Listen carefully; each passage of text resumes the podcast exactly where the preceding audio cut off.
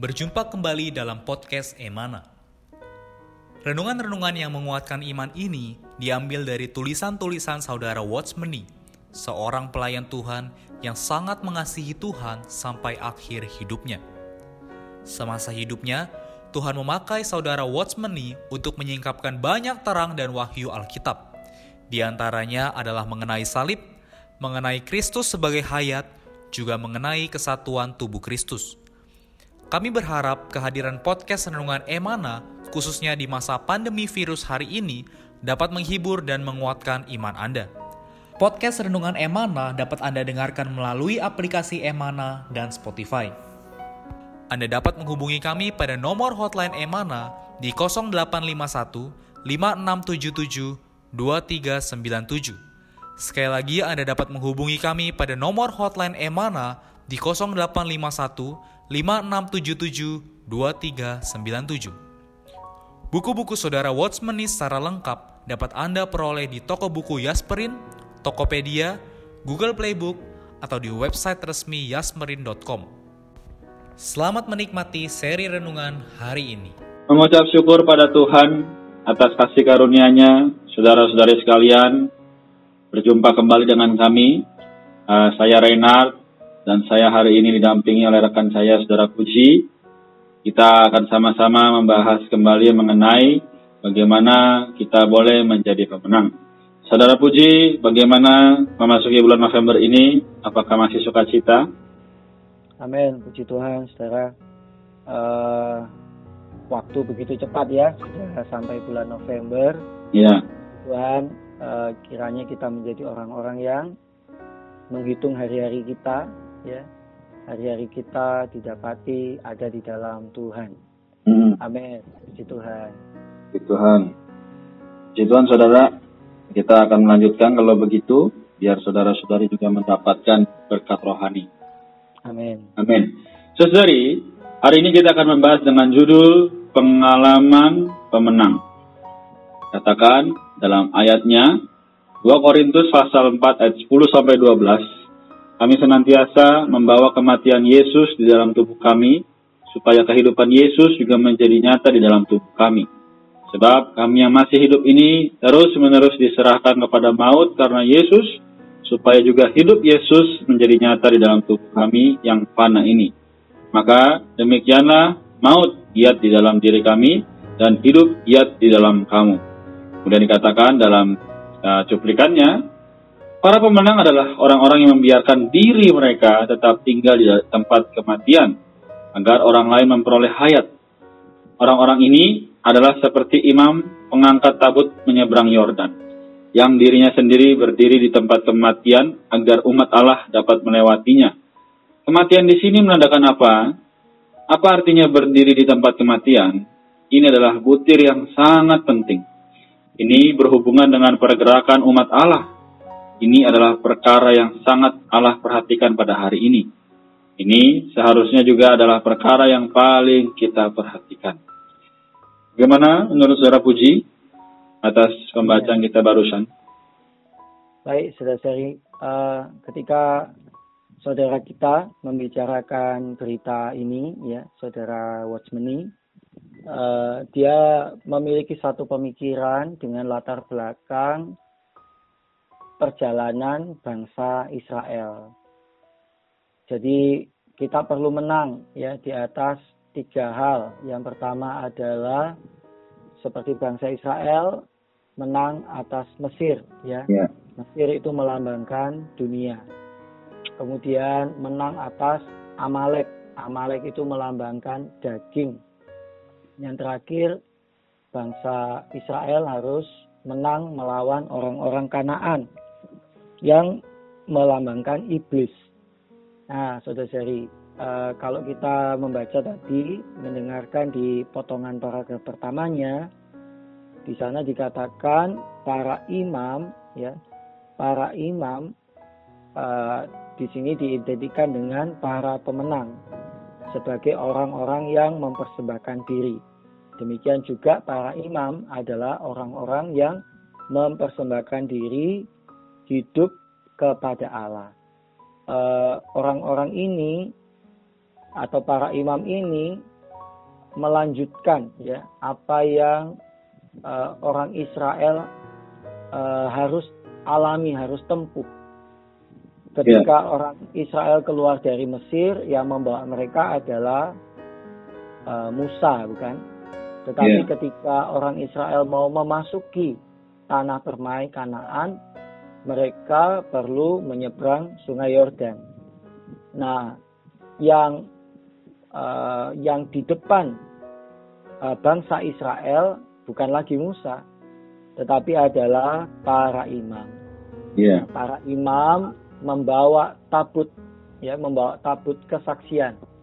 Uh, lalu mereka pak ter terlebih dulu berjalan memasuki ya Sungai Yordan dan kemudian sungai ini uh, berhenti alirannya ya terbelah. Yeah. Lalu bangsa Israel bisa melewati sungai dan menuju masuk kepada tanah Kanaan.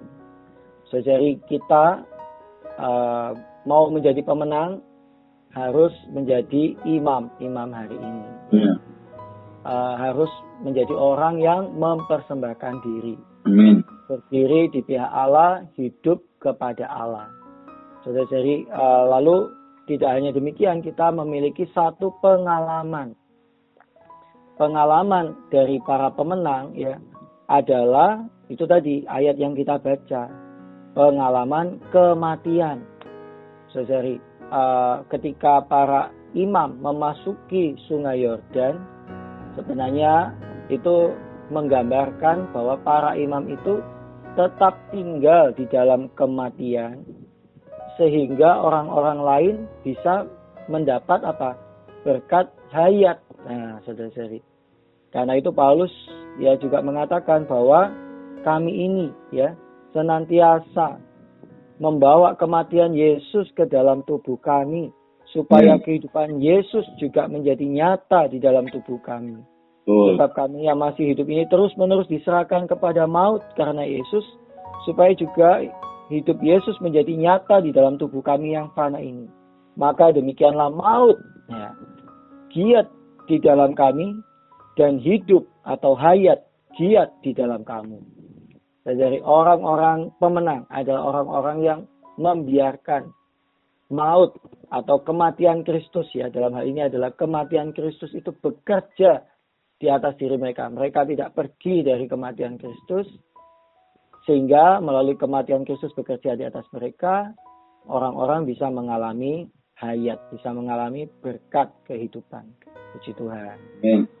Sungguh, saudara-saudari, bagaimana kita melihat apa yang dijelaskan tadi, bahwa memang hari ini kalau kita mau menjadi orang yang mempersembahkan diri, bahkan mati, maka orang lain akan mendapatkan berkat tersebut. Terus dari, jadi janganlah kita menjadi orang yang tertutup, tapi terhadap firman kita terbuka, seperti yang dikatakan tadi dalam kitab 2 Korintus. Baik, kita lanjutkan saudari. Di sini dikatakan, banyak kebenaran dalam Alkitab dibaca, diberitakan, dan dipercayai oleh orang. Tetapi kebenaran ini harus dialami, ditanggulangi, dan diubah menjadi hayat sebelum dapat menjadi kekuatan kita. Banyak orang berpikir bahwa orang-orang yang lebih cerdas akan menerima kebenaran yang lebih alkitabiah atau akan mengerti lebih banyak perkara Allah. Itu mutlak salah. Kebenaran rohani tidak terbatasi ia tidak terbatasi oleh hikmat alamiah kita. Banyak orang mengira bahwa mereka dapat membantu orang lain dengan memperoleh sesuatu berdasarkan kekuatan dan hikmat mereka sendiri dan menyampaikan hal yang sama kepada orang lain. Sebenarnya ini tidak dapat memberikan hayat kepada orang lain. Yohanes 1 mengatakan bahwa Tuhan adalah terang hayat. Hanya orang mengira bahwa asal mereka memahami kebenaran ini dan memberitakan kebenaran ini, semuanya akan baik-baik saja. Mereka mengira bahwa kebenaran adalah kebenaran dan hal itu tidak harus berhubungan dengan pribadinya sendiri. Tapi, ini bukan jalan Allah. Jalan Allah adalah terlebih dulu menyusun ia bahwa menyampaikan kebenaran kepada orang lain. Jika kebenaran belum pernah melewati pekerjaan penyusunan oleh Allah, tidak akan menghasilkan pengaruh pada manusia. Wow, saudara puji, uh, perkataan ini sangat menusuk saya ya. Bagaimana ya kita harus memiliki uh, satu kehidupan di mana kita memiliki uh, kebenaran itu berpadanan dengan diri kita. Amin. Demikian sudah puji, apa yang bisa ditambahkan? Ya, uh, saudara. Jadi uh, yang bisa membantu orang lain, ya, bukan uh, pembicaraan uh, mengenai kebenaran ya dalam tanda kutip adalah doktrin, pengajaran, ya, uh, itu tidak bisa menyalurkan hayat kepada orang lain. Uh, saudari, tetapi ya kita perlu kebenaran. Ya. Alkitab mengatakan, Amsal mengatakan, belilah kebenaran. Amsal 23 ayat 23 ya. Belilah kebenaran ya dan jangan menjualnya. Artinya kita perlu kebenaran. Uh, kitab Yohanes juga mengatakan kuduskanlah mereka dalam kebenaran ya. Lalu apa? Uh, uh, kuduskanlah mereka dalam firman ya. Firman adalah kebenaran. Kemudian kebenaran itu akan memerdekakan. Tetapi saudara-saudari, uh, kalau kita hanya ya menyuplaikan dalam tanda kutip kebenaran, kebenaran itu tidak terlalu bisa membantu orang lain. Nah, kebenaran ini harus melalui proses. Ya, uh, apa prosesnya itu? Tadi dikatakan kebenaran ini harus uh, melalui kita ya kita mengalami kebenaran itu. Ya. Ya. baru apa? Baru kebenaran itu kemudian menjadi hayat. Nah begitu uh, kebenaran itu kita alami baru bisa ada hayat. Kalau kita hanya memberitakan kebenaran tanpa ada uh, pengalaman uh, kita ya kebenaran itu belum pernah kita alami sebelumnya kita hanya tahu saja tetapi tidak benar-benar mengalami hal itu, maka orang yang mendengar juga hanya akan mendapat sebatas pengetahuan saja, saudara. Ya. Tetapi begitu kebenaran itu sudah kita alami, ya kadang-kadang kita mengalami kebenaran itu seperti Paulus, yaitu apa? E, kebenaran itu mematikan kita. Ya kebenaran itu menanggulangi kita. Nah, kebenaran itu membereskan apa adanya diri kita. Ketika kita menyuplaikan kebenaran itu, barulah kebenaran itu bisa amel menjadi hayat bagi seseorang. Amen. Oh Tuhan, karena itu ya eh, firman minggu ini mengatak, eh, menekankan hal ini. Kita perlu ya tadi ya eh, kalau kita kembali ke perumpamaan atau gambaran dari bangsa Israel dengan para imamnya, para imamnya harus mengalami kematian dulu. Ya, baru orang-orang bisa uh, melalui ya, melalui pengalaman para imam itu kemudian mendapat hayat. Ya, kalau para imam tidak kemudian masuk terlebih dulu ya ke Sungai Yordan, tidak mengalami Sungai Yordan tidak mengalami uh, kematian, tidak mengalami kuasa Allah, ya orang-orang Israel yang di belakang mereka juga tidak bisa mengalami itu. Nah, sudah saya. Hari ya. ini Tuhan memanggil para pemenang, orang-orang yang mempersembahkan diri.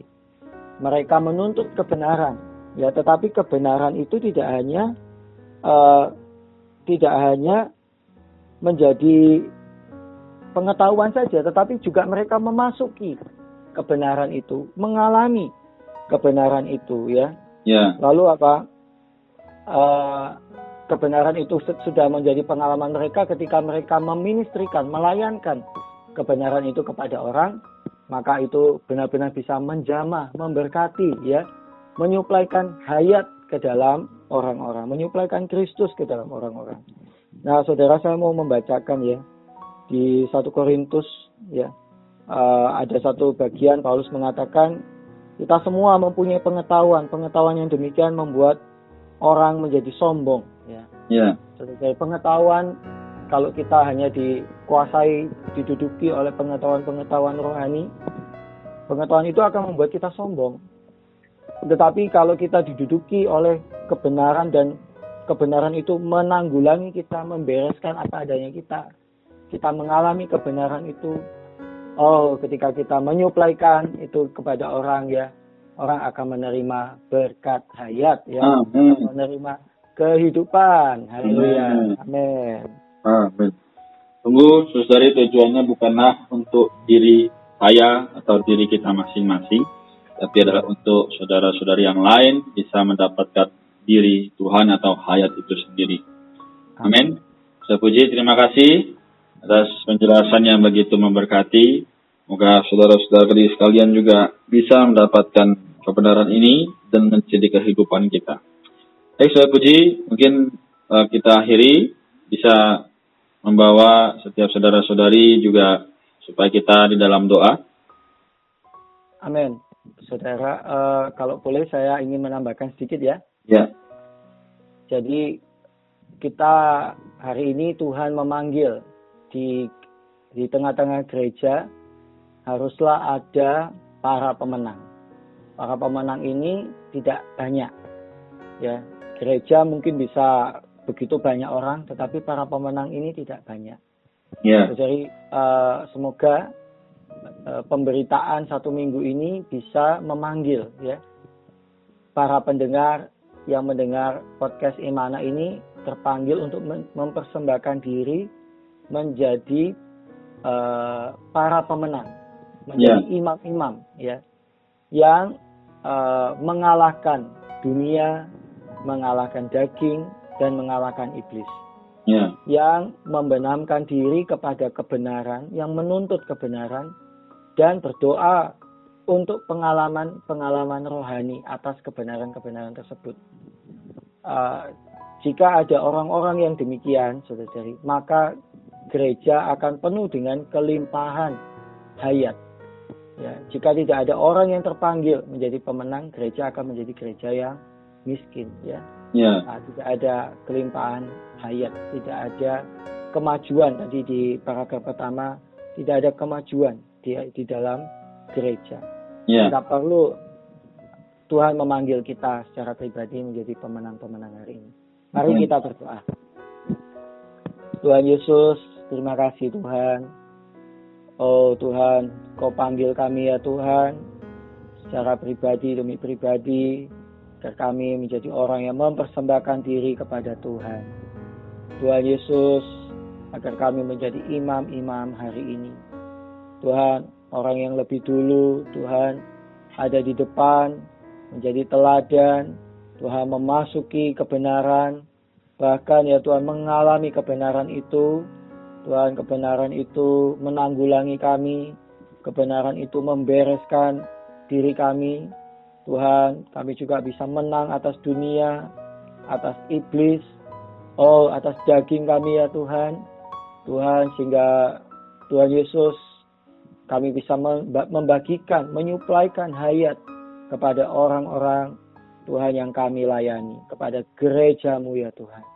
Tuhan agar gerejamu ada kemajuan, agar melalui kami Tuhan banyak orang mendapat berkat, banyak orang juga bisa mengalami kemajuan rohani. Oh Tuhan Yesus sungguh Tuhan perkuat pembicaraanmu, perkuat panggilanmu di atas kami semua. Dalam nama Tuhan Yesus kami sudah berdoa. Amin.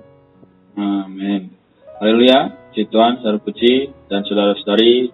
Semoga Tuhan Yesus terus merahmati kita. Amin. Puji Amin. Tuhan.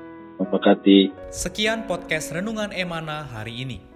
Kami akan kembali pada seri berikutnya. Anugerah dari Tuhan Yesus Kristus dan kasih Allah dan persekutuan Roh Kudus menyertai kita semua.